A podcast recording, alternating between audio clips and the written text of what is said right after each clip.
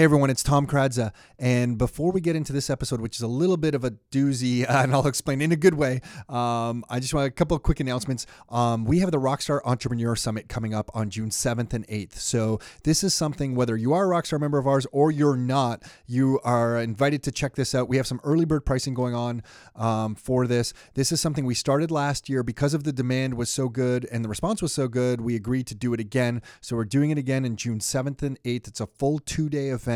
Um, and it's basically where we're sharing all the strategies that we've learned over the years and how we've applied different marketing, business, and operation strategies to create our own business. So if you are an entrepreneur, if you've started your own business, um, or if you've been in business for a little while and you want to take it to the next level, or if you are thinking about quitting your job and going into business, this might be somewhere where you can get some real practical information. And the reason that we're so proud of this is this is the stuff that we're using day to day on the streets to grow Rockstar. It's the stuff that we've spent hundreds of thousands of dollars um, on education, traveling around North America to different conferences, both business conference, marketing conferences, masterminds, hiring business coaches to teach us this stuff. And we're kind of sharing it all. And if you know anyone who knows us, you'll know we really give it all and put it all on the line here. And this is something that uh, we're really proud to put together. So it's a two day thing. It's the Rockstar Entrepreneur Summit, June 7th and 8th. Um, you can get more information on what's going to happen um, during those two days at this website. It's rockstarinnercircle.com forward slash summit. So rockstarinnercircle.com forward slash summit. And summit is S U M M I T. So rockstarinnercircle.com forward slash summit. You can find all the details. We have some early bird pricing going on right now. We will be raising the pricing. Um, so you can check that out there. And um, with that, I think we can now segue over to the uh, episode. So we interviewed Dave Butler. Um, Dave, we met him. Actually, you know what? I'm just going to let you guys hear this. This uh, we uh, we go all over the map from talking about the latest five year rates to uh, Dave's bookie operation in high school. So uh, I think I'm just gonna not even give you any more than uh, than that, just so that you can enjoy this episode. We had fun recording it. I hope you enjoy it too. We hope you enjoy it as well. And with that, let's kick it off. Ready to live life on your terms? Is it time to take charge? Real estate, business building, the economy, health and nutrition, and more. It's the Your Life, Your Term Show with Tom and Nick Karadza. Are you ready? Let's go. Okay, we are live. So Dave Butler um, was one of the first people who was in mortgages. So by the way, I should mention it's myself, Tom Karadza, Nick Karadza is here. Um, and Dave Butler's here. But before Dave even speaks, I have to share that Dave Butler was one of the first people that Nick and I sat down with, and we said, Dave, can we go out for lunch with you? Dave, you were already in mortgages at this point. And we're like, Nick, do you know this guy, Dave? Can we go out for lunch with this guy? Because I, we kind of have this idea. Let's run it by this guy. So we we took you to some Mexican restaurant in downtown Oakville that doesn't exist anymore. I drive by it all the time and I It was look a at good it. place I, though. Me- Me- Mexicali Mexicali Rosas, Rosas. That was yeah. yeah. Good I, place. I Rosas. tell my son every time I drive by, that's the place where we met with Dave and, and told him about our business idea. And Nick and I took out Dave, uh, you for lunch, and we said, Dave, we got this idea where we're going to work exclusively with investors and we're going to do some investment real estate. We're going to do a lot of this thing called rent to own. And, you know, eventually we'll do other stuff like student rentals and help people flip and uh, legal second suites. But, you know, we're going to work exclusively with investors. Do you think, you know, this can work? Like, can you work with us? And I don't even remember what you said, but you gave us confidence that you were the only person who said, yeah, I think this can work. Do you remember what you said or no? Uh, I know that the premise would have been that I was super excited to see other people super excited uh, with regards to something, anything in real estate and mortgages. So it felt like uh, the energy was very similar to what I had had when I had started a year or two earlier, and it was it, the synergy was there. I mean, you guys were thinking about getting into real estate, and I was just beginning to run a mortgage company, so it made sense. Yeah, Dave. I remember Dave said he goes, "Yeah, it sounds good." He was the first person because we had a couple other people bash the idea, and you were the first person who was like, "Hey guys, yeah, it sounds good." And we're like, "Wow, okay." He said, "Yeah." There's one And person. You, yeah. He was literally the only one. I But in the back of the head, he was just thinking about referrals. yeah, yeah. So Oh he's yeah. like, "Yeah, I'm in Oh, mortgages. does this mean These more guys are mortgages? Start a real estate business. This is a great idea." Yeah. we're around the same age. I mean, it start it started to make sense. No, you know what? I, I think you know the truth is, uh, I I had just started a couple years earlier, and uh, Nick and I had known each other for a couple years through a mutual acquaintance, and uh, y- you guys are coming to me with a bunch of energy, wanting to take me out, you know, for lunch and tell me about what you guys are planning on doing. And it made complete sense to me. I needed a niche. I mean, I was a 20, I don't know, 24, 25 year old kid effectively and getting into mortgages, which is an industry dominated by pretty much older people. Uh, it's not something a bunch of new people were getting into. So to be able to create our own network of some youth and some energy, that that was the most appealing to me. I, you know, I just remembered something else. Nick told me the first time uh, he got your business card. Nick, do you remember this? You were, Yeah. I think you were at Gold's. Yeah, Gy- I was at Gold's Gym. Gold's Gym, working out, and some guy meanders over to you and says, "Hey, uh, you do some real estate or buy some?" No, no. He said, "Hey, you're rock." You, you said, "Hey, you're Rocco's buddy," Yeah. because we had a mutual friend that he played hockey with. Yeah. And I'm it. like, yeah, and and you know, Gold's Gym at that time, the, the one in Mississauga, it was it was full of just meat. Like, we were all just meatheads. They're Yeah. just uh, how much weight can you, you know, like it was just this type of bodybuilding gym. It was uh, it was quite an interesting place. Yeah, it was. There's some characters there. So, um, but yeah, he came over and he's like, "Oh, I do mortgages," and I think I, that time I was investing, and I think that's why you're You like, "Yeah, you do some mortgages." Yep. So just if you need anything, and then the reason I reached out to Dave the first time is I had a pre-approval. You, I don't know if you remember this or not, but I had a pre-approval on a property, and I thought a pre-approval at that time. This was my first property, so I was 21, and I thought a pre-approval meant you could get the mortgage.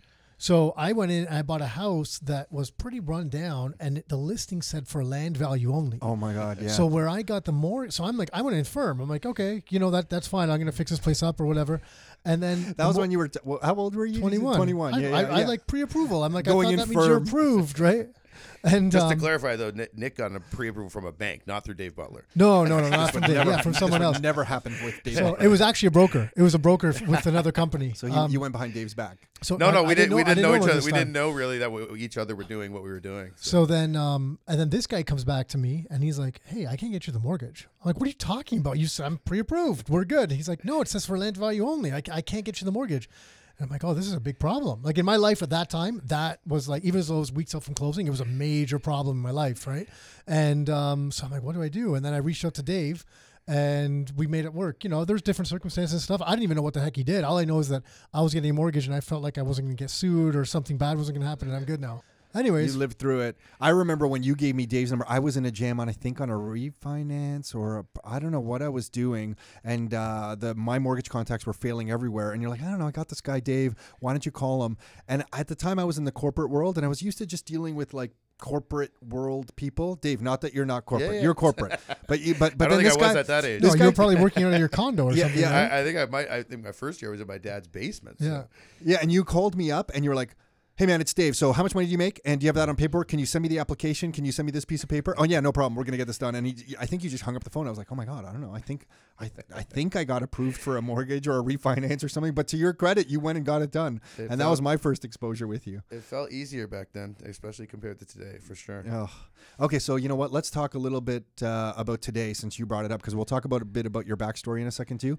But uh, latest, I don't know. Can you let everyone? What's the latest five year? Let's give a quick mortgage update. Latest five year rates. We're we're hovering on a five year fixed rate. It looks like everybody's hovering in between this kind of you know 3.19, 3.29 with some of the smaller lenders, all the way up to you know maybe even 3.49. We've seen 3.59 as as most of your um, clientele and investors would know the the interest rates are unfortunately a little higher on rentals these days. So uh, these days it's pretty much a range. I, I know that's not a pinpoint answer that everyone will want to hear, but you're you're anywhere between 3.19 as high as probably 3.69. And um, variable, like what? Is there any discounts on variable or no? Variable's kind of all over the place too. I mean, we're we've got as low, again, depending on owner occupied or a secondary home or a rental, but you're I've seen as low as believe it or not in the 2.4 range, all the way as high as uh, probably close to three. I mean, you got prime sitting at what 3.4 five today. Obviously, I should know this. Yeah, 3.4. I should know too, and I don't know what it is right now. Yeah, three point four five. So you're a lot of people. I'm seeing discounts from big banks of like 0.6 off,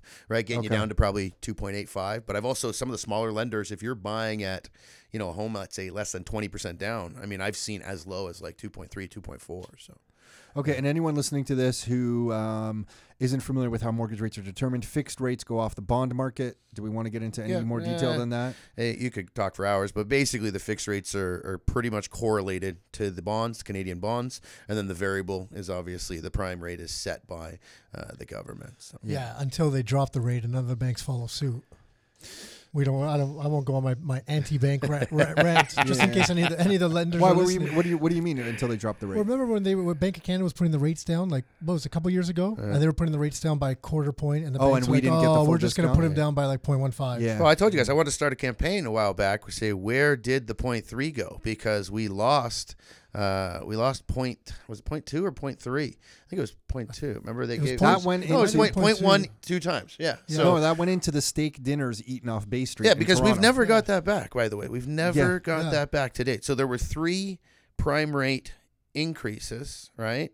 Of well, actually, we go back. We go back. The latest two prime rate decreases were both a quarter percent by the Bank of Canada, but the banks only recognized 0.15 Yeah. right? And then they went up three times since last July, and we've been taking the hit on the 0.25 the full time. We've never got Yeah, that we need to look two into back. this. We need to We need to start an we need to We need Facebook campaign. You know what? We need to reach out. Not Just- anymore. I don't think anyone wants to see Facebook anymore. We got to start it on Instagram Yeah, or there's a, something. we gotta go on the new one. You know what? We need to read, reach out to Justin Trudeau on where is the point three. It's it's gone. I mean, it's in the bank. I mean, there's no, you know, I literally. Think how much profit that means to the banks. It's oh my gosh! three. On that It's much, on that much money, it's monstrous. This Yeah. is the ultimate principle of the closer you are to the money. You know, in business, how we always talk about the closer you are to the money, the more money you make. Yep. Mm-hmm. And the further you are from the money, the less money you make. This is just the ultimate definition of they are the closest to the money. They dictate the rules. They make the most money. But, what's uh, sad is that in this age, I mean, we're doing a podcast here that you know can be listened to by thousands of people. Um, Justin in Trudeau, age, Justin Trudeau listens to this podcast. Well, and hopefully he will do something here. But in this age of all this humongous web of communication, it's gotten lost. The point two has not come up. Point three. I think no point. It's point one times two. Yeah. Was Basically, it point point one? I thought it twice. was point one five twice. Uh, no, I think Oh, it is was it point No, one? wait a second. Hold on. no, no, I now should I've know forgotten. this, and I now think I've forgotten. Yeah. Maybe it is point one I think it is times two. Times yeah, I think because we got point one five twice. Yeah, we didn't get the full. Either quarter. way, it matters. It's a Yeah, lot, th- a lot that's of bottom money. line is they've never given it back to You know Canadians. why? Because everyone has short memories, right? Just like so. So that's a really interesting point. Out Dave was saying that people forgot about it because when people now talk speak of interest rates, everyone's like, "Well, interest rates are going up." But if you look historically, interest rates are at such a low. Like you're talking about rates in the three Yeah, we're talking about them like they're going up, like it's a bad thing. But we remember working with investors at over five percent. Yeah, five, even uh, eight. Thinking- when they had to go to B lenders, we had people that were buying properties at eight percent, Yeah. and then our parents. I know when they were buying properties, they were in the high teens. 16 and a half. Yeah. Right. Our late family. eighties, late eighties, early nineties. All of our parents, if you're in our age gap of what 30, 40 years old, then yeah, I mean, Yeah, your my parents fa- had a rough ride. In My the late 80s, father-in-law, Dave. I don't know if I ever told you this. My father-in-law drove home from the cottage in the early '80s. Got a GIC from the bank at 18 percent interest. Yeah, I A believe that. GIC. Yeah. Well, that was a great time to Oh actually gosh. buy. Can you imagine? investments from the bank? Yeah. Our parents at that exact same time had a mortgage 16 and a half percent, Yeah. which was considered a good rate. We had family friends, I'll never forget, in Etobicoke, played in their backyard one summer. They lost their home on the renewal because they couldn't afford the renewal after interest rates Yep. went up, and uh, they lost their home. So Yeah, this would have been the 1991, 90, 1990, Yeah, 91. My dad's told me a lot about. I mean, obviously, we were too young to really understand. I'm old guy. going I'm old guy. I still have vague recollections because I was really about like I was about 17, so I was starting. So you were seeing deal- it, yeah. yeah. Yeah, I remember my dad would tell me that that he's because when I was getting into mortgages, I mean, I would always say, "Well, what happens if ever the rates go high?" And he would say, "Well, that wasn't too far long ago. People just used to they couldn't make the payments, so they would literally just walk into the bank and give their keys to the bank and just say, "We can't pay the mortgage, and the house is worth less than what we could sell it for. So now it's your problem." And No one can even on imagine doing that today. Not, not, not lately. And remember, we thought. Remember, we were convinced rates were going to stay low. Dave, I'm sure you remember this all the way going back to 2009, 10. But everyone around us was saying, "Hey, rates are going to go up," and Yeah, we were like, "No." I was right there saying it. Yeah, too. we were Yeah, like, was- well, we really don't think rates are going up. Like, we can't look, you know. And and today, this is the same story that I think they're forcing rates up. But it'll be interesting because the Fed in the U.S. just raised their rate, so now Bank of Canada, it'll, it's going to be super interesting because they're going to kind of be forced to follow because they didn't raise on their last meeting. So Bank of Canada's hands are a little bit tied. They're going to be forced, but. The, But the Fed, U.S. cha- the Fed did change their pace. They said, okay, so from the last time we were speaking, they were on pace to to to go four increases this year. They've already reduced it to three. Yep. And if you look at if you look at the last few years, they've always said they're going to raise it more than they actually do, like year after Yeah. year. Like Well, it's, and it's, the- a, Some- it's a broken record. stock market's getting buried every time. Yeah, they so make we'll see if they announcements, raise it so- more. This could yeah. be this could be they've maxed out. Well, You know, maybe that maybe they're done. Well, you know, I mean, at least here in Canada, I think one of the, I think it was completely unexpected that they did a January move. I mean, if you, a January increase, sorry, to Prime, if you look historically past uh, in terms of if they ever make a move on the first meeting, it's extremely rare. So, uh, but this, this, this government has shown, you know, and some of the decisions that they've made have, have been very, I think, uh, not with the grain as usual. And I think that's, believe it or not, I mean, the, what we hear on the street as far as our brokerage side is that the banks are frustrated with the lack of communication. Uh, there, there is, there is virtually none. And back then, the banks used to have a heads up if they would know, you know, or if prime was moving up or down, or if it was staying the same. And there's no, our understanding is there's no communication now anymore. So the banks are a lot of times being caught without this forward information that they used to get. Um, that obviously is putting them on a level playing field with everyone else, but it's causing ripples, you know, in our in our on our side. Uh, but it's definitely been a weird start. I mean, just the two two sharp increases last year. It wasn't very slow. I mean, we've had technically, if you think about it, we've had three prime rate increases in what six seven months. So I mean, that's that's that's yeah, it feels big. like it's that's been a pretty aggressive. I mean, that's a that's a big bounce. relatively aggressive. Yeah. And Well, uh, they were it- trying to do something to slow. I mean, it was so crazy Yeah. last year the market that they they were just they were in desperation trying to slow it down and crossing their fingers hoping that it didn't destroy the then economy. collapse it. Yeah. Yeah. But um, something I was going to say around interest rates, ah, f- I've forgotten. I wanted you to share um, just with everyone that what are sometimes the word monoline lenders gets thrown Yeah. out. I don't think most people, like a lot of investors, may know monoline investors or, or, or mortgage options. Can you just describe what's yeah, a, what's for a sure. monoline I mean, lender? a monoline lender is basically mon. It's one product. It's it's they have one product. They're not a bank. Like we're all fairly used to getting, you know, our parents or us getting a mortgage from a bank who also has checking accounts. They sell RSPs. They have Like insurance. TD, Bank of Nova Absolutely, Scotia. yeah. Bank of Nova Scotia, TD Bank, Royal Bank, any any of the big, you know, six banks.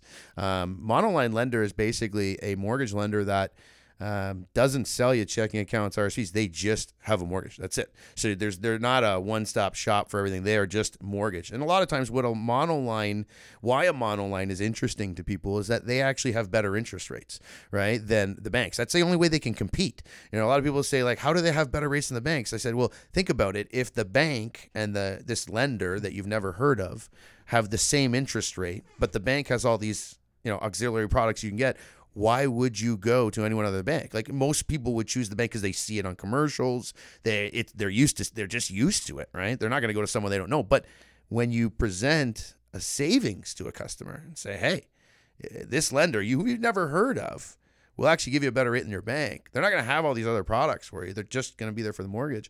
It's enticing. So that's the only way they can actually get their business. So they have figured out a way from a cost perspective and you know capitalization of funds that they are able to give a slightly better rate than the bank so they can bring in some business um, and they're still profitable. They're certainly not as profitable as a bank would be. Um, they don't even have all the products a bank would have but they have figured out a niche where they can actually exist in this market. And the, some of the example names of some street monoline- capital um, uh, mcap um, Got it. So you're just- You're yeah. just never going to see a bank branch physical location. Nope. You generally access them only through mortgage phone brokers. and even online and through yes i mean as far as you're only able to get their product through a mortgage broker and then once that they are now a customer with that particular lender the only real communication between the lender and the customer is via email or phone. There's no real physical i mean there certainly is a physical office but it's just full of a bunch of underwriters and people selling you know putting together mortgage applications. So there's no actually physical place to go and wait in line and talk to somebody there. So, and the other thing I wanted to discuss uh, briefly is that is it still the case where CMHC has a whole bunch of mortgage products, but not all the Canadian banks are offering all those Yeah. products, yeah that's which that's- most Canadians don't know about, which always to me freaks me out. Yeah, I mean, uh, it seems over the course of time that the, each particular lender is getting more picky with the types of products that they will endorse that that the insurers do offer. I mean, CMHC and Genworth have tons of products that are not actually used by really any lender. There might be one lender in, you know, uh, Saskatoon, you know, that you might be able to use that can do this product, but they're they have so many different restrictions. They don't follow a certain guy. Everybody's, you know, it's just a different world. So, um, but there are tons. I mean, I get asked. You know what I get asked a lot about is this fifteen, this eighty five percent, sorry, loan to value commercial program that CMHC actually has like online. They talk about it. I'll get you know calls from clients. You know they'll ask me about commercial. I'll say yeah, you're looking at you know 25, 35 percent down payment. That's a typical you know standard. But then they'll good find that CMHC and then they'll come back to me and say, "Wow, I heard you can do 15% down through CMHC." And I said, "Good luck finding a lender that's going to do that." I mean, it's Yeah. just Not only that, but uh, I didn't even know they had that program. yeah, Yeah. I've been on the site looking at all the different programs. I because must have First missed that National one. uses that program. That's Yeah. the program First National uses a lot for commercial. They commercial. get theirs insured. yeah, they Oh. can, They're- they're they can, but it's 15%. it, the approval rate is so Well, low. th- that's the thing know that what I think most So- Canadians don't understand on commercial. When you try to use one of the 15% down on commercial property, CMHC very rarely appraises the product, whatever building you're going to buy, at Mm-hmm. At the, the true value. paid, so if yeah. you, let's uh, for simple math, if you're going to buy something at a million dollars and you're like, oh, I only have to put down 15% on this commercial property, Mm-hmm. whether it is commercial or an apartment building. Right, because over six Yep. units is going to Yep. be considered commercial. Um, CMHC rarely comes back with their appraiser saying it's worth a million. They'll usually come back and say it's worth eight fifty. Yeah. So now you're getting fifteen percent down on eight fifty, but you have to come You up to with the cover under 150. So if you were going to put one hundred fifty thousand dollars down, now you have to make up for the other 150, and it's like you're putting Yeah. down thirty percent, Yeah. but you're using the fifteen percent down CMHC program. So I, Yep. you're right, and but I knew I knew about that for the multi-res, which I, you know, I'm I'm just attributing just because lately we've been looking at commercialized as an office space and that type of thing. Mm-hmm. That program applies to commercial office space as well, or just really multi-res. I think it's multi-residential. only that they're I think it was yeah. I think it was the multi-residential. Yeah, I should look into it just to know in case there is anything for other types of commercial properties, Yeah. right? As I do the air quotes, like Well, everyone can hear me. It's, it's funny. You will you will find a bunch of programs in there that you will actually look at and say, "Wow, that's an attractive program On uh, for a CMHC's website? consumer." Yeah. yeah, for a buyer. But then But you the will lender's not like, "There's find no it- way in hell I'm giving someone money for that You thing." won't find a lender that'll actually endorse that product. Like you, you know, so you can go and get an insurer to insure it, but you still need a lender to give you the money. You know what I mean? So if there's no lender that wants to stay within that program, then you know, because a lot of times it might just fall out of the bank's or that lender's particular guidelines, so they just don't. They wanna won't do, do it. it. No, What's yeah. frustrating I found is when Nick and I were buying properties early on, we would go to just our one bank and they would say, no, you know, there's no CMHC. Well, first of all, we didn't know there was CMHC and other mortgage insurers.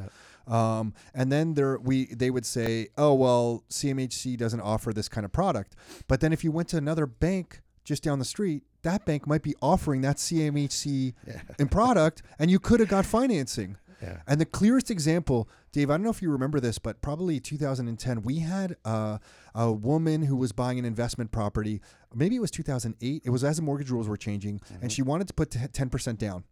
And Jim Flaherty, late Jim Flaherty, our uh, late finance minister, just changed the rules for CMHC products up to 20% down because CMHC used to have some investor mortgages at 5% down, even 0% down. Yes. Remember that era? That was And Zero that was- amortized over forty years. amortized over There was, 40 there was an investor that was just in here, an investor who's been a member for a long, long time. We've known for so ten years is what he thought. Um, I won't mention the name, but he uh, he has one of those still. He was talking about his first property. Those were the he still glory owns days. it. It's on a forty year.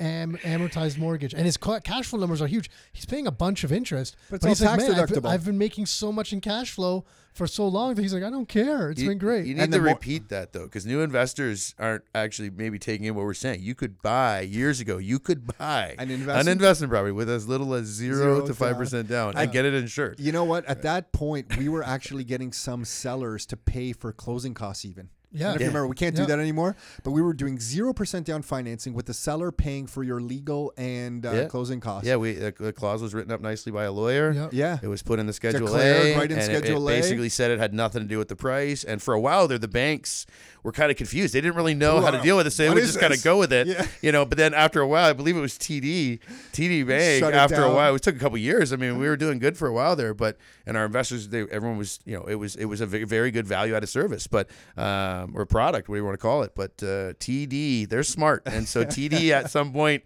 figured it out, and they just shut it down, and then it was kind of like dominoes falling because then like a month later we would find another lender who said no, Don't they're not doing it anymore. anymore, and it became there was a good now year then of transition we had to go through because then it would be on every deal. Yeah. But then we'd have to get it changed. So now the poor agent is having to go back to the selling agent and try to get them to amend oh, everything. Oh, it was just a it was a pain in the butt, Well, paperwork disaster. disaster. We did hundreds and hundreds of deals like oh. that, Oh. and And, Easily. And it was at the time we got so much flack from other so other realtors are like, "Well, you can't do this. It's Yep. fraud." We were told it's fraud. Get this. They're like, "Guys, this is mortgage fraud. Mm-hmm. You have to take it off and put it on a side agreement." I'm like, "What are you talking well, about? no, why? That- that's what fraud. Know, Yeah, We're declaring it. This So- is right there in the offer. like you, we're not hiding yeah. anything. A lawyer's done up the clause, Oh and a bank God. is looking at it saying it's okay. So I mean, it, after a couple years, yeah, the banks decided they don't want to be don't involved want it, but in there was no, there was no, yeah, with there it was was- totally yeah. out there. But we got a lot of flack from that early on Yeah. because, but then we just started explaining it to the residential realtors. Yep. Like, guys, look, in the commercial world, this type of thing is like Normal. extremely common, right? This is what happens all the time. We're taking the same principle, we're just applying it to the to the residential side. It's, it, there's nothing wrong with it. Mm-hmm. And like you said, if the banks are choosing to accept it now, if the banks don't like it after a while, they don't want it for their financing. That's a whole different. Yeah, they're in charge. right? I mean, it's their money. So, But uh, yeah. but yeah, that was a nice little trick. We were we were uh, there's a lot of investors we worked with that really benefited, from, that. Yeah, absolutely. It was during so it was during that time when they just changed the rules from that that this investor she calls and says, "Hey, I wanted to do like, you know, less than twenty percent down," and I, I think I don't know who I, I don't know if she spoke to you. I actually think I might know who you're I- talking I think she spoke to you, and you were like, "Yeah, no problem, we can do that." And it was with an arm of TD. I think TD had just purchased somebody, and they were still doing ten percent down because they were insuring them through Yeah. Genworth or Canada Guarantee. I forget who the insurer Yep. was. So that was the first big realization that I had. Said, "Oh my god." As an investor, you need to cover all your bases because the bank branch at TD is telling her 20% down is mandatory. But if you go through a mortgage broker, they have access to other mortgage it programs. It was probably a subsidiary of TD. It was a Yeah, subsidiary. I think it was like. TD Financial Yeah. Services or something. Yeah. And uh, they had this 10% down program. Now that's gone away. But at that time, it was legitimately available, but the branches didn't offer it. Yeah, and that, that was, that was was- like a light bulb moment. Like, oh my gosh, how many deals have we lost over the years because we didn't have the right financing options? I feel like that's when mortgage brokers were actually at their peak in terms of importance because there really was a ton of situations that like that that came up. Now the bank people have even, they well they got smarter and they just said, "Hey, if we can go get it insured or, you know, then we got to do the deal even if it might be technically against what we want to do. If it's insured, we should be doing the deal, right? Yeah, now, that sounds weird because we just talked about certain products that the banks aren't using, but we're talking about just a common purchase insured by a lender, no special program. You know, the banks at some point would turn it down before it would get to an insurer. Right? That was really what it was. So imagine I'm applying at my bank. Got it. And the bank the bank looks at it and says, ah, "That's borderline. We're going to decline it." But they never actually sent it to an insurer. Right? If the insurer approves the deal, the bank's really at no. There's no risk to them. So they would decline it before it even got to an insurer. It would get to say my desk, and I'd look at it and say, well, I got access to two or three insurers, so let's just throw it at the insurers and see what happens, and you'd end up coming back with an approval. So and so the big three insurers in Canada, just so everybody's aware, because we haven't had you on before. yes, so CMHC still obviously big number one. Then there's Genworth, and then there's AIG. I mean, they're called Canada Guarantee. That's their Canadian name, but I mean, it's technically the old AIG. That's the I remember when Canada Guarantee came in right around the financial. I want to say they started doing business in Canada around 2007. Yeah. And Nick and I were shocked when we learned that mortgage insurance in the states by some of our friends who were buying properties down there, it was paid like a monthly fee. Yeah. You bought mortgage insurance and fifty dollars a month was tacked onto your mortgage. In Canada, when you pay mortgage insurance, the entire amount gets tacked onto your mortgage on day one, and then that amount is given to the mortgage insurer on day one. Yeah, yeah. So they get their they get to com- reinvest the money and Yeah. just keep exponentially. so, so they're it in. insuring it maybe for a five year term Yeah. or whatever it is. Yeah. Well, even longer, I guess. You, you're not paying it again.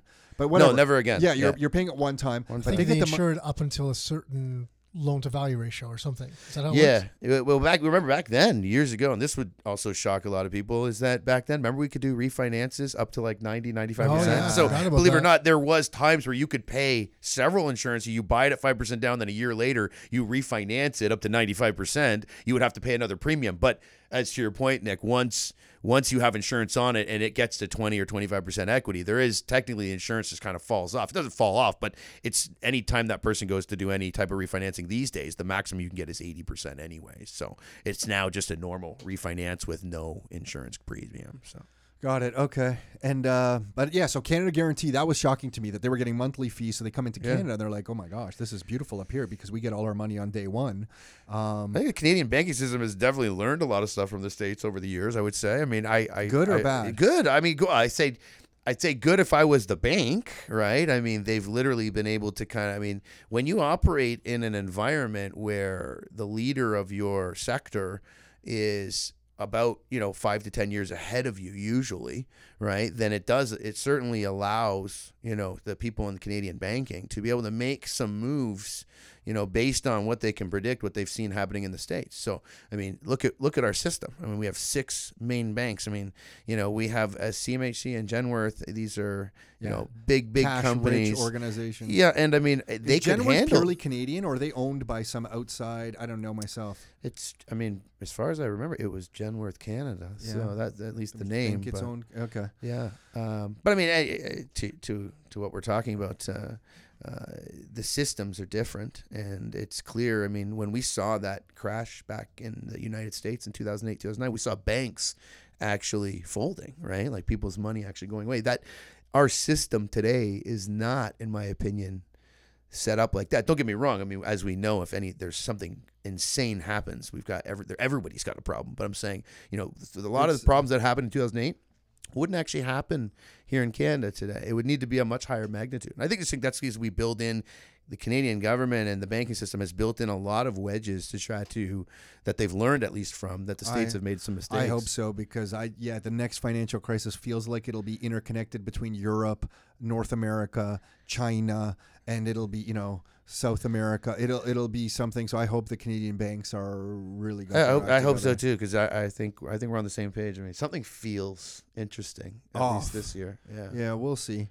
But um, most investors who are starting will also ask, um, you know, how many properties can I buy with the Canadian banks? And it's a really weird question as an investor because usually once you get to like five or ten properties, you're not to always tacking on more and more single family homes. You can be buying other. You you'll sometimes tap equity and buy bigger properties and that kind of stuff. Mm-hmm. So it becomes like a moot point. But people want to hear an answer, and I think the Canadian banks have tightened up. And between what you can do for people, well, most people probably cap out around fifteen or sixteen properties. I mean, assuming Yeah. their income is amazing and their debt Yeah, ratios are perfect and and stuff. Yeah, you should be able to get, you know, roughly about say five, four or five with TD. Should be able to get four or five at least with Scotia.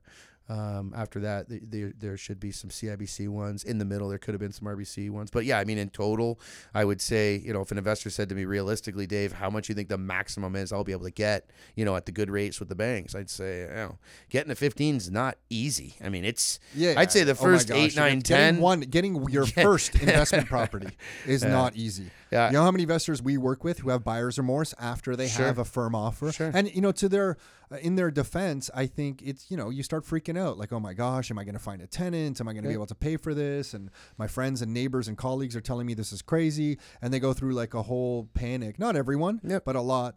Um, so yeah, one property is is Yeah, I mean, getting started. I mean, but yeah, I feel like you know, if you get started and you run this thing well, you know, and you, and you can get to a, a certain point, I think the first seven, eight, nine should be pretty decent, likely done. Like you shouldn't really run into many issues. Once you get at ten and more, it starts It's getting a long term game. Yeah, I mean, it starts getting a little difficult, and then once you're at fifteen, you know, you're probably starting to get what we've no's. also learned is that the banks will say rules, but then if they like you and your financial statement strong enough, sometimes those rules will bend based on your financial situation. Like at one point, Yeah.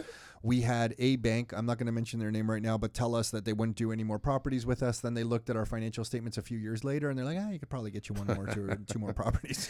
You Yeah. know? Um, Well, there's a there's a there's a you know as far as you know I, you guys know me by now. I mean, I don't. There's no real BS. I mean, I I'm very understanding of the fact that you know mortgage brokers can't do everything. I mean, we certainly can't do a lot of what we could do before, but. You know, one thing certainly that we have an advantage on is obviously being able to deal with clients. But I look at you guys like a quarterback.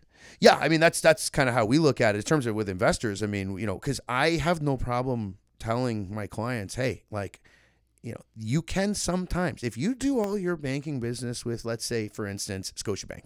Okay. And you have a bunch of assets with them. You have RSPs, you have GICs, you have investments with these guys, and you have a good relationship with them. Okay. And you have a couple mortgages with them. Okay. They, they they will make concessions that I cannot get through sometimes at the broker. Just like a broker can do things that a bank person may not be able to do, which we've already established. Um, the banks, the branches can still do things that a broker can't do. Most brokers won't tell you this. They want to hold themselves out as some end all be all situation. But no, I mean, there's I have routinely with investors where I'm noticing I'm starting to get in the in the mud a bit. It's getting a little harder to get them approvals. Will actually say, "Hey, look, you do a lot of business with this bank, you know, Go in terms of assets.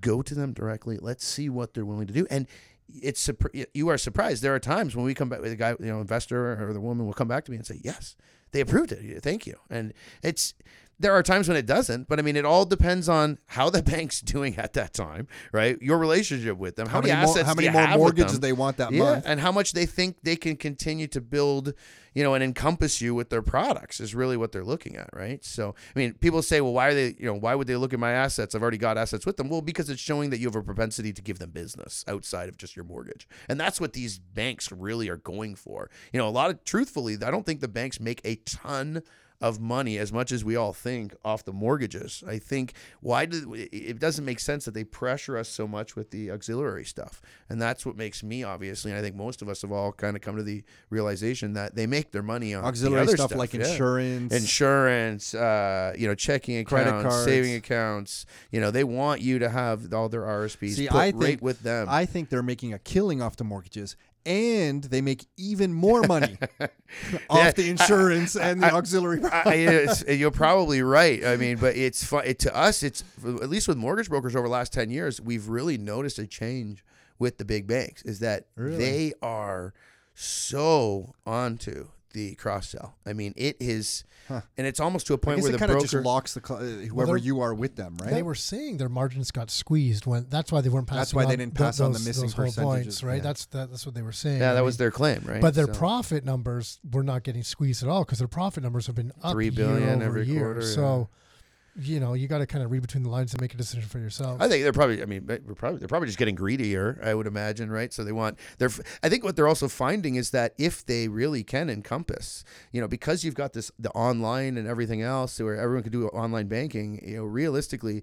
Our society is moving into a almost a you know one stop shop now. I mean, it's more of a one stop shop situation than it would have been years ago. So if you can just because you can access everything from your phone, you can look at your RSPs, you can look at your stocks, you can look at your checking, everything. So You can send people it- money. as a bank. I mean, as if you're going to be really greedy, you want you want the whole thing because that you know once it's hard for them to leave. Listen, once you got every Everything. single account with Scotia Bank, for It's example, tough. Is it really that easy to go move Yeah, everything else over to TD? It's the same Right? approach that you know Apple and, and, and Google took very early on with people. Like Google just wanted everyone using their email. That's why they developed. I mean, their their software for their phone they were giving it away for free to phone manufacturers Yep. because they just wanted people using it because Sure. they're tied into all these Google services. And these apps the banks are coming out with are really making stuff so easy. well, Like finally, yeah, it took them a like, long time, to time, get but there. some of these but- mobile apps now, wow. Well, I mean, just think of the the stock market stuff. I mean, with, with these, Yeah. think of what you See, used to I- have to I do so back in the day think to about do the stock market. to do well, a, that's yeah, just to because Dave's trade. trading all his marijuana stocks right now. yeah, yeah. So you're making a killing. So No, no, okay. but it's like it's. We'll I try tips. to picture it from back in the day as to what it would. Like you had to call your broker, get them on the phone, get them to put in the order. I mean, literally now everybody's just. You could be on a bus and you're buying Yeah, stock totally. of Apple or Google. It's crazy. So So how did uh, your dad's in the? bi- Did you get in started in this because your dad forced you? Said I'm going Um, to use family slave labor.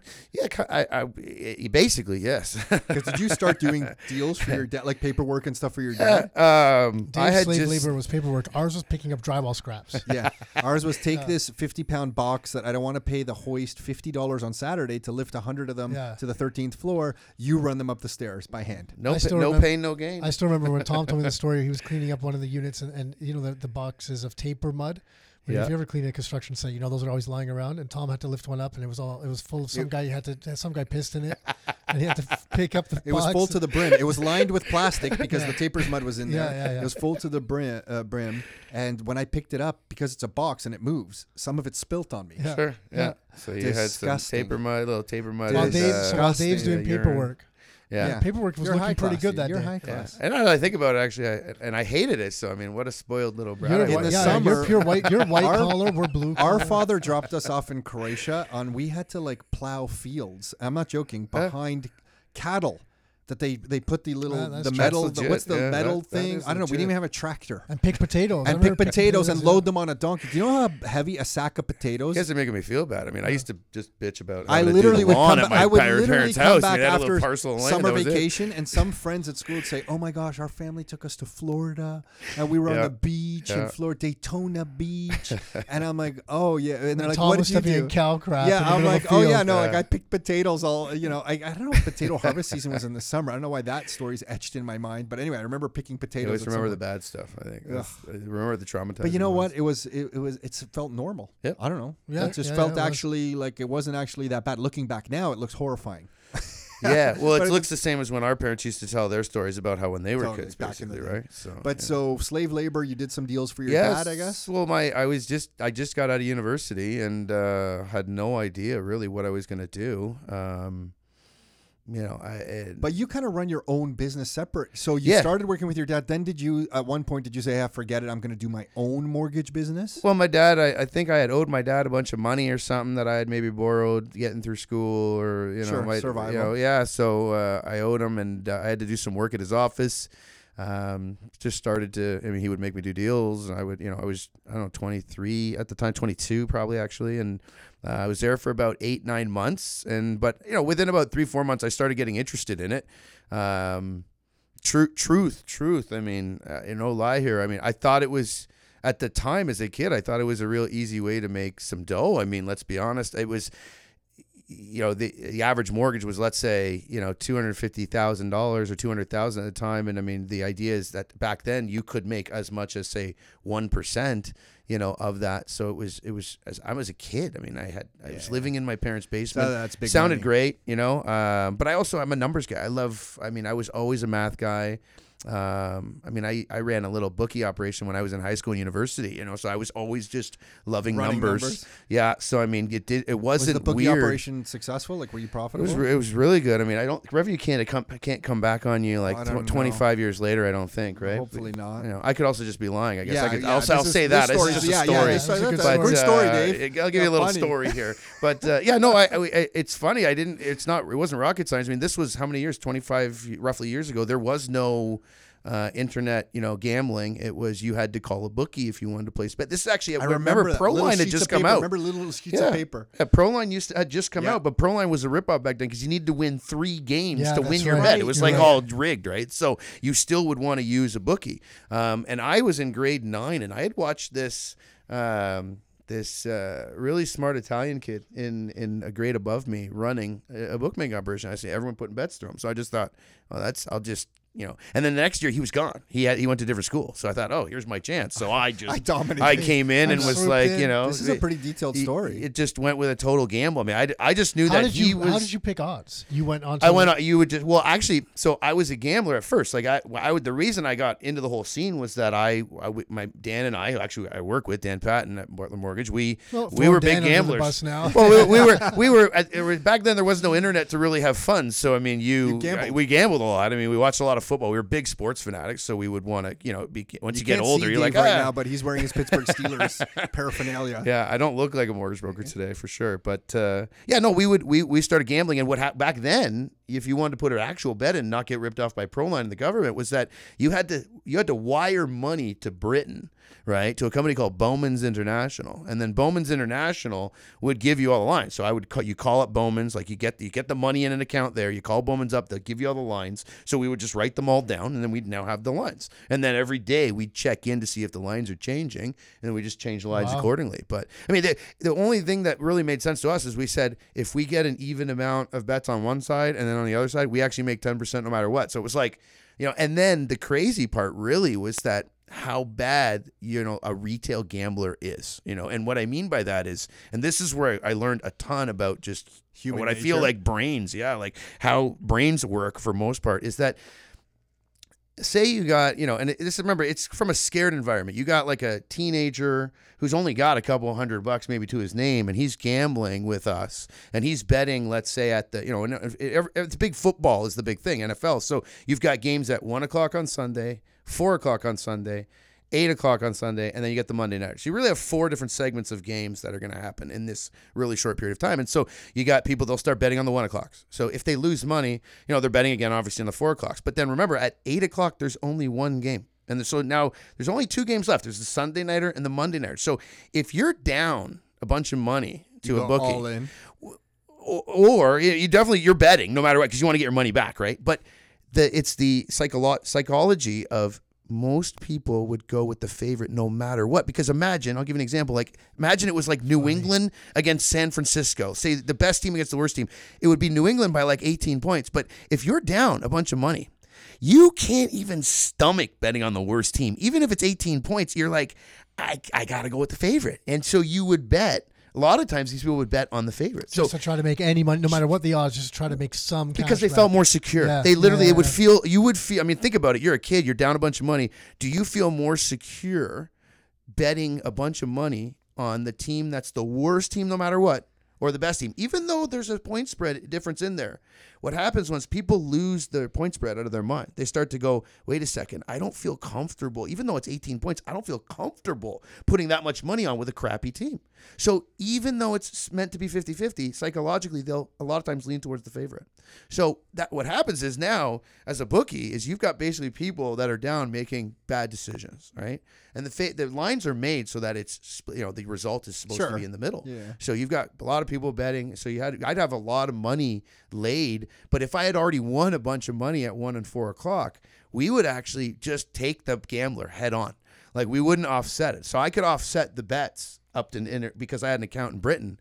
If we, we had a heavy action on one team and then we had light action on the other team, I would just go and put the amount of money that was the difference over in England for the other team, even it out. We we can't take a loss, right? But if you after running a sophisticated operation. Oh yeah, we, we, we didn't want to lose any money. I mean, we didn't have a lot of money to lose, right? So it was like we had to play this thing really thin, right? So at the end of the day, I mean, bottom line is it taught us a lot about psychology. We had a lot, a lot of people that you know we would then take the gamble on because now we can't if even if they win the bet, we're just back to even, right? With these with this whole gambling crew. So basically, we would now be riding against them. We wouldn't offset the bet. So now we'd have a bunch of money, but we, it was a no lose. We're either going to even or we're doubling our profit. And then the same thing would happen on Monday. So imagine the favorite doesn't cover, right? The underdog covers on Mon- on Sunday. Now you've got the Monday nighter. So then the same psychology would happen over again, right? So that's, anyways, we, we did very well. I mean, I think we kept records in terms of percentage. I mean, this is why I say the the gamblers that were gambling with us at the time only we like the house we won 61% of all the bets one year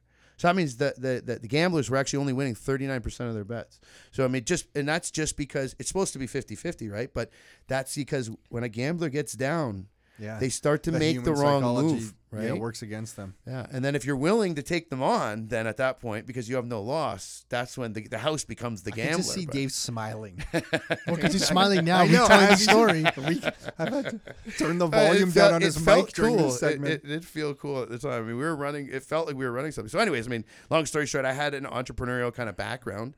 Um, you know, even as early as like when I was in grade ten or eleven, I was in an accounting class, an accounting class, and we had a really like you know old guy teacher. You know, just that he was the quintessential accounting teacher. Okay, but what happened was this this guy was cool. He taught us. He said, "Does anybody does everybody want to know how to make an extra hundred dollars from the government every every year?" So we said, yeah, "Sure, why not?" Right? I mean, you're a kid. You're ten. You're 15. Right? So you have no money. Yeah, yeah. You don't have a job.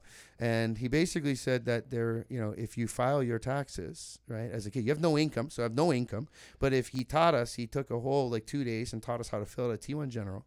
And the Ontario tax credit is $100. So what happens is you would fill it out, you send in the T1s to the government, and, And you they would send you a check for $100. So I have now, this guy has taught me this, right? So my first inkling is Go to your friends. well, I was, I had, you know, when you're when you're playing all those sports back then. Remember, you've got your hockey buddies. yeah, yeah, yeah. You've got your soccer buddies. Yeah. You've got your neighborhood talking- where you live, and then you got your talking school. So you got four real segments of people that you know. And it, back then, it was a lot more community That's than it right. is now, right? hockey growing up. Yeah, hockey, soccer. I mean, and we were on traveling teams, so I mean, it's a lot more. Yeah, you meet more people. Yeah, and it's a lot more. Um, Yeah, know, close-knit. Really close knit. Yeah. So, and if you're, let's say, a leader of that pack, you kind of just go to your friends. So I would say, hey guys, do you guys want to earn an extra fifty bucks for free?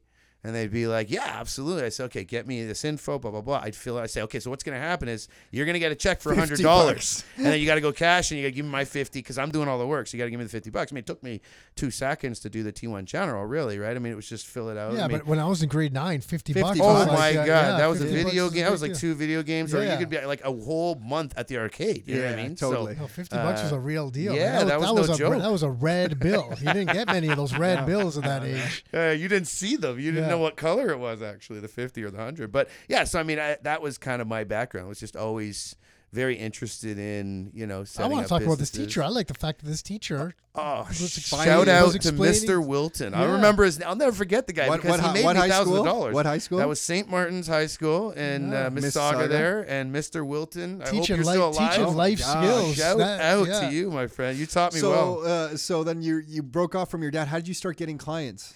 Um, Where oh, before wow. you met us in the Mexicasa, what was it called? What, Mex- uh, Mexicali Rosa's. Yeah. Yeah. I think it's a shutdown franchise it's now. totally but, shut down. Um. So basically, Word of mouth? I well, my dad had my dad is a big marketer. I mean, uh, you know, anyone that sees Butler Mortgage on, you know, they think it's you. They think it's me, and it's actually that's my dad, and my brother. They are the hyper marketing side of Butler Mortgage. Um, but before that, it wasn't Butler Mortgage. It was my dad worked as a mortgage agent at an independent brokerage, right? So my dad was just Got a it. just a Okay. normal mortgage broker working Okay. out of a company you've probably never heard of, and but his his you know, he come from more of the 70s, 80s business area where it was just hyper hyper marketing, radio, you know, Yeah. uh, newspaper. It was a more newspaper. It wasn't even radio Yeah. back then. We didn't. He didn't have the money to do radio. Uh, it was just newspaper. So you classified section, believe it or not, in the Toronto Star and the Sun. And so you would just basically, I, I would watch my dad. He'd put out a big ad, right? And so I said, Dad, do you mind if I put an ad out as well when I start my own? I'm going to go on my own. And my dad let me work out of his home office. Like I didn't have an office. It was my dad had gone and you know from his home office, and years later had gotten an office, but he still had the home office. So I that I thought, oh, it's already got a fax machine. This is when a fax machine was Oh, like critical fax for your and- and- business. yeah. uh, and it had already a You were business in phone business and if everything. you had a so fax I, machine. Yeah, it was. It, yes, you were a real. Were you those were legit. paper rolls, those Yeah. rolls of paper. Oh man. God, how many times did that toner come flying out Oh, when you're trying jeez. to change it? But anyways, I mean, that was I had a real. I felt that felt like a real advantage to me that I had an actual office that had the things that I needed. And I asked my dad, Dad, do you think you know I could go out on my own, right? And uh, he said, absolutely. I think my dad saw that I was going to try to always do something, um, something different. And uh, he, luckily, you know, what I he had said, where do you want to go? you know, do you want to work with the company I'm with now? And I said, well, the problem is it's an independent. And I said, I'm a 23 year old kid and I'm going to be I need a the youngest support. kid that these, you know, realtors or clients are going to see. So I need to go to a company that people know. Right. And so back then, the number one mortgage brokerage was Mortgage Intelligence. That was who Yeah, remember you. people who you were- would recognize at least because I needed something. I mean, I don't want to walk in to see a realtor or see a client and have an independent business card nobody's heard of, and I'm 23 years old. You know, so I basically went, wanted to go to Mortgage Intelligence. My dad, luckily, had known lots of people there.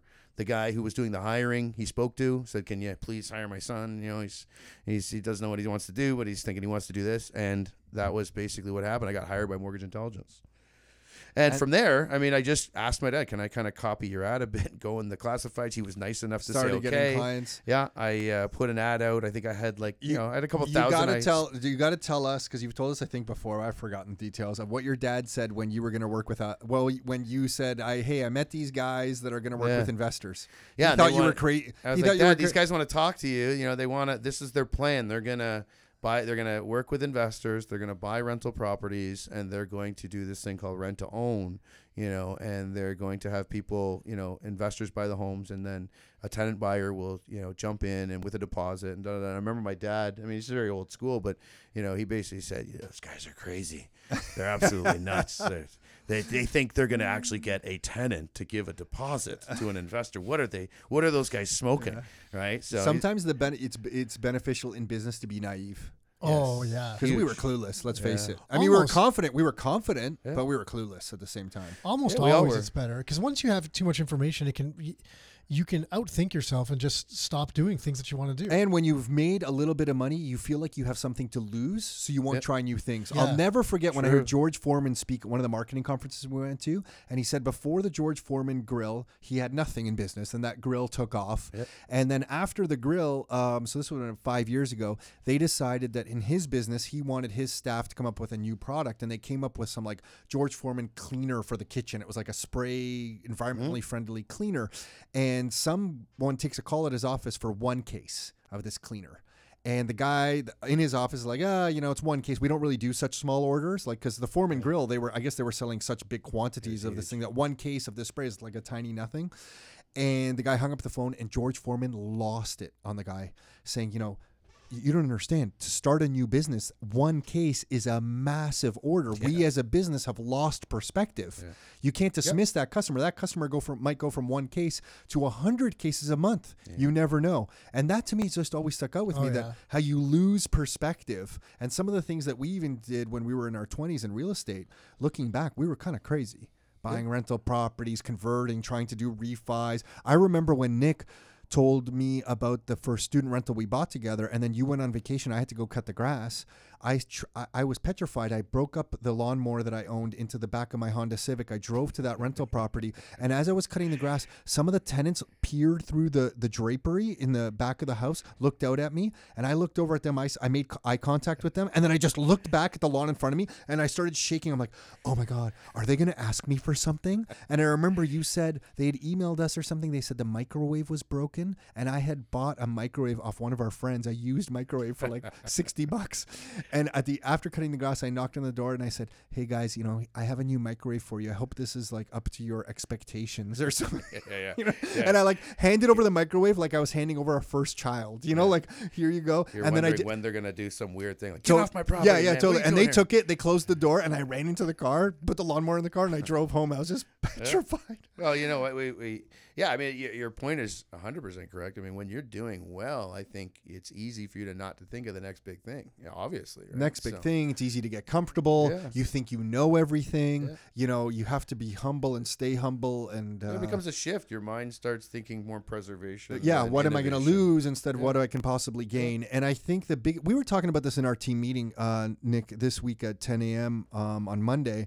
that uh, how you create that burning desire. Like, what is it uh, for everyone? And the burning desire for me to quit my job was always to extrapolate forward. You know, like, hey, I'm 30 years old right now. At the time, that's when I seriously started thinking about quitting. And I don't like what I see from the 50 year olds that are in this industry um, I can't see myself in that place. And and then if I extrapolated out another 20 years from that, I just started to freak out, and it freaked. I freaked myself out so bad that you know I ended up quitting my job and the whole Yeah. bit. But that's always it's that that Well, whole you made that was a crazy move you made. Even my, da- you know, it's so funny when we talk about my dad and like how he thinks about like some of these moves that we've all made. I mean, I remember telling him, saying, "Yeah, Tom's quitting his job and he's this is what he's gonna do." And my my dad said. Is Tom okay? Like, is he going through something? Like, does Tom realize where what kind of money he's making now and what he may make? You know, what how low it could go when he starts. and it did go low. Yeah, it sure. did go I low. mean, I got GST Well, it went- return. I got GST pretty return. quick. Yeah, yeah, I got. GST checks for a couple of years. The That's all government must have just been like, "What? What did this guy do? Like, we're What not getting this? any. We're not getting any money from him anymore." But you know what? It's something I just have never been driven by But money. we used Yeah. we used the T four before he quit. We used those T fours to qualify for mortgages. Yeah, well, that was- that sure. was smart, Dave, yeah. can you get us Yeah. another mortgage quick, on this? quick. It's how many properties can we buy like, "When can I T4?" quit?" I'm like, "Whenever you guys think you have enough." Because after that, we're not getting a mortgage. that was bad because uh, you're Nick. We're saying bye to you. Yeah, we. I have other interviews. So there's like multiple interviews going on in this office today. So I got. I got to run. Nick's gotta Dave, scram. thanks. I'll let you guys wrap up. Yeah, yeah, I want to, uh, Dave. We're gonna. There's some private mortgage stuff that we're gonna bring you back to talk about, but I wanted to uh, just on that whole note. Um, I had three years of T1 generals that looked uh, amazing. So we, we, we tried were to use set for that little time period. That was good. I mean, But- we were. But that's when Nick and I started working with investors, and at Mm-hmm. that time, then about after a year later, I couldn't qualify for anything because my income was Yeah. so low and I was self-employed. And I remember working with investors, and they they were like, "Well, are you buying properties right now?" and at first, I always felt a little self-conscious. I'm like, "Well, trust me, I want to, but I can't Yeah. really." But you know, you can trust me because we have done this. Sure. We, you believe, please believe me. We have and you feel bad because you're supposed to be the owner of this company, so they're Yeah, thinking like. "What? This guy can't buy a house?" But it's guy- like, no, no, we're that's the trends. Mm. Everyone that does go from salary to self-employed has a two-year basically can't do anything zone, right? I mean, that's just it's because you have to. Is that what it is right now? Yes, So you need the- two the rule is you need to two years effectively of taxes for when you're self-employed. So if I go and I quit my job, let's say December of 2017 for lack, you know, we'll just go right there. So I quit my job and I become self-employed at beginning of January 2018. I effectively cannot apply for a mortgage until at least 2020 because I need my 2018 and my 2019 taxes. Well, you don't get your 2019 tax from the government till the middle of 2020. So technically, it's almost two and a half years that you may have to wait to actually be able to get a mortgage. And then when you first go into business for yourself, you're expensing everything you possibly can, Yes. and your income is looking horrible. And I think that's when I think a few years Nick and I had to not take some legitimate expenses to try to get our T1 generals looking at a certain stage or Yeah, some, it's I weird. forget. I mean, I hate. I hate. It's funny because I I hate. You know, I I'm very much about common sense and if you know about saving money if you can on taxes. Sure, yeah, of course. And you know, if as for as a mortgage broker, it sucks because I have to basically tell self-employed people that the more expenses you're using, the more you're hurting yourself for an application. So it's basically just it's a no-win situation for that particular client. You know, and and I'll even say to them, tell your accountant, I'm sorry. I agree with the way the accountant should be doing this, but I, in order to get you the house that you need to get, I need this amount of income. I say, tell your accountant to call me. And these people have called me screaming.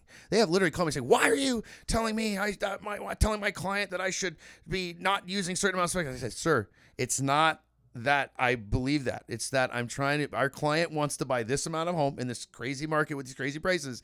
I need this income to qualify. And then it's funny because you can kind of tell, you know, how some, how old some accountants get. They would start yelling at me, go, well, back, uh, doesn't that program exist where you can do the no income qualifier thing? I'm like, no, that's, that's your, you're now about a decade behind. That doesn't even exist anymore. Right. So, but it, I would have screaming matches with accountants over this stuff, but it was, I didn't want the client to pay more in taxes. I just, wanted them and you know what? That's something we have to compliment you on. Um, I don't think we recognized when we first met you how great you would be at coaching people to achieve their goals from a more. No, like really, I mean, it, it was weird because I, I really think when we were starting, we had a whole bunch of mortgage brokers talk to us. I remember some buying us Subway lunches and dropping off pens and Sure. doing different things. Uh, and promising the world, but you were the only guy. Because I think at the very, very beginning, there was two or three other mortgage brokers that w- did some stuff, and Mm. You were the one guy who just kept delivering and coming through and working with investors. And like you would go, it felt like you were working till three thirty or four a.m. every day, and uh, we liked that. Even though you were driving yourself into the ground by doing that, we were very appreciative that you were working those hours.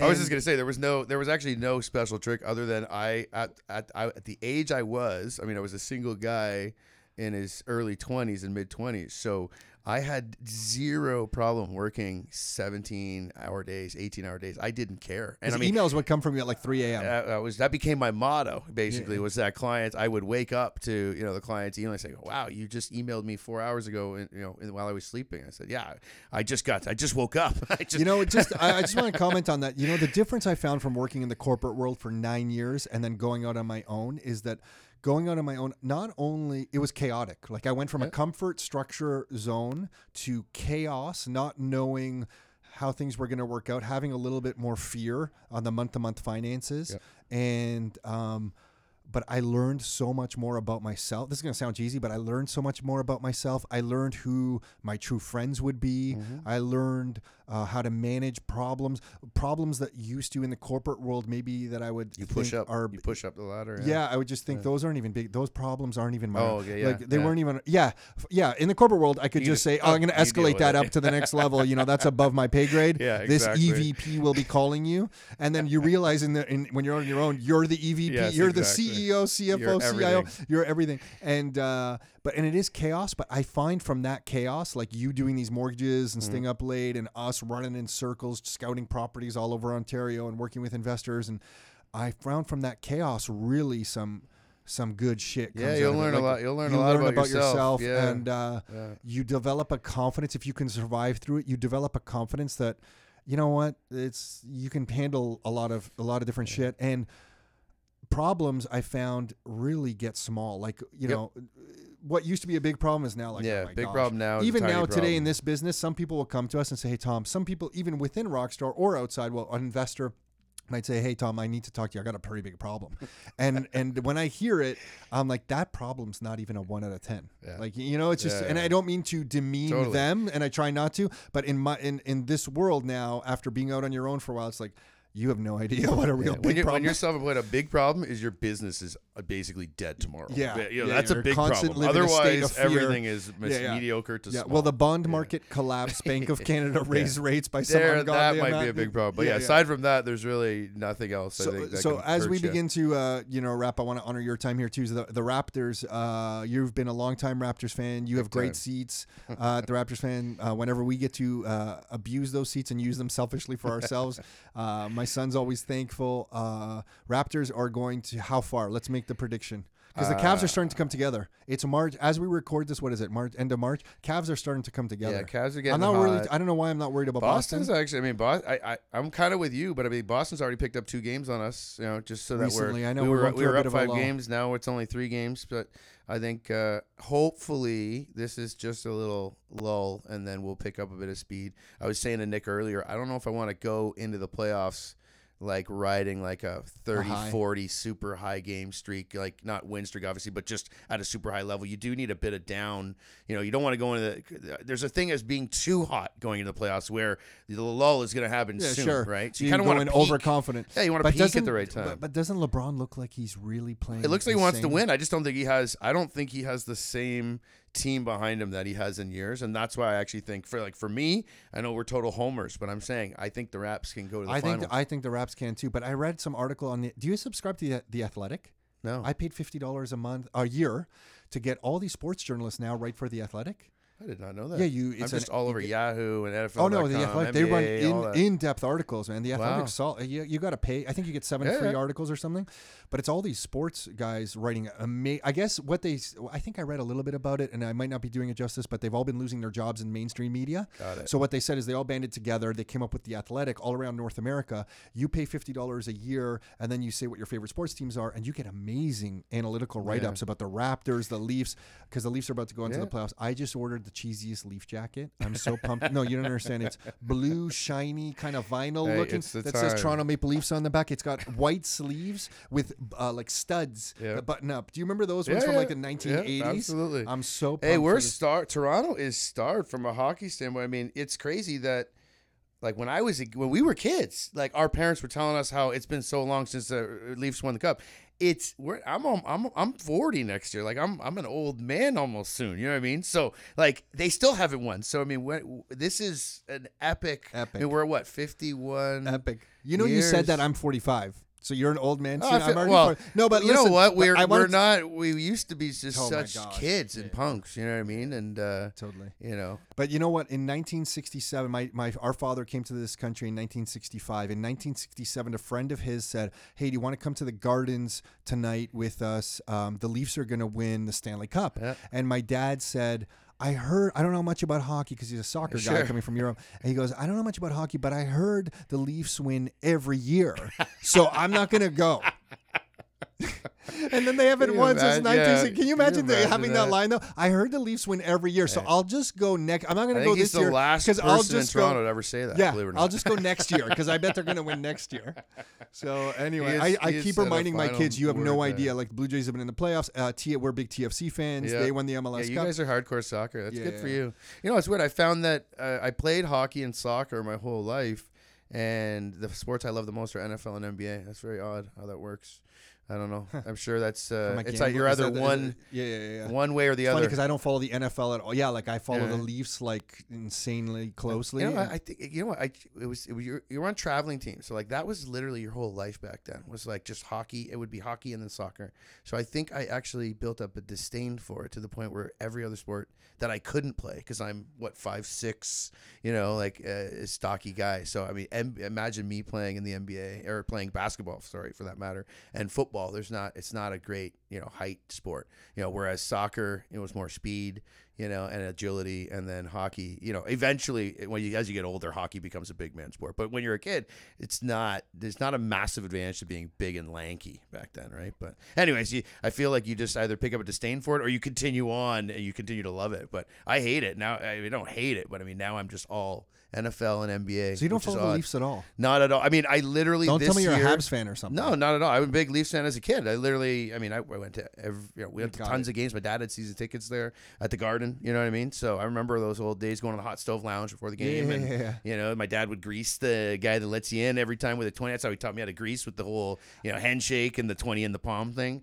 Um, but uh, Our father, when his business, drywall business was was decently successful, he had seasons too. And I remember the games we didn't go to. I would go scalp the tickets to raise money for myself. Do you remember Mike the Scalper and his kid? Do you remember there was I like don't oh, there was like a that was my dad would tell me if ever we ever needed extra tickets, he'd be like, "Go down and see The Mike, Mike the, the Scalper. Scalper. and his kids. They're all they all work for Mike, and I'd go down and uh, suddenly I'd end up with tickets. It was crazy, but uh, yeah, no, at least uh, I I I, I will say this though, I, I don't want to you know I I'm definitely jumping slightly on the hockey bandwagon just because.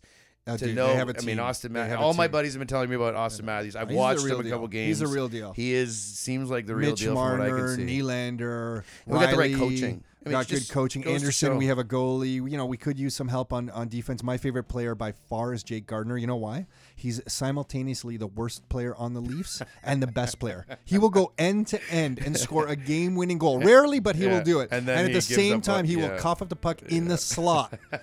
Ready for Just someone that to- thing they teach So you in I- if type. I Do ever not put it- the puck in Yeah, front of the net. yeah, he just I puts don't it in own front a of the Leaf jersey right now, but my son and I joke all the time that if we ever see a Gardiner jersey, instantly buying it, instantly. But you can't find one right now. No, Yeah, can't probably can't find one right now. Probably don't make them. But That's uh, hilarious. Anyway, Dave, um, thanks for doing this. We're going to bring No you on again because we want to talk about private uh, money a little bit, just to give everybody a taste of what that whole world's about. Really, I know how busy you are. Appreciate Oh, you thank you for this. bringing me on. This was cool. Thank you very much. Awesome, man. Hey, it's Tom Karadza. So uh, hopefully you enjoyed that. We obviously had some fun chatting together. We'll definitely be bringing on Dave back uh, again to talk about different things.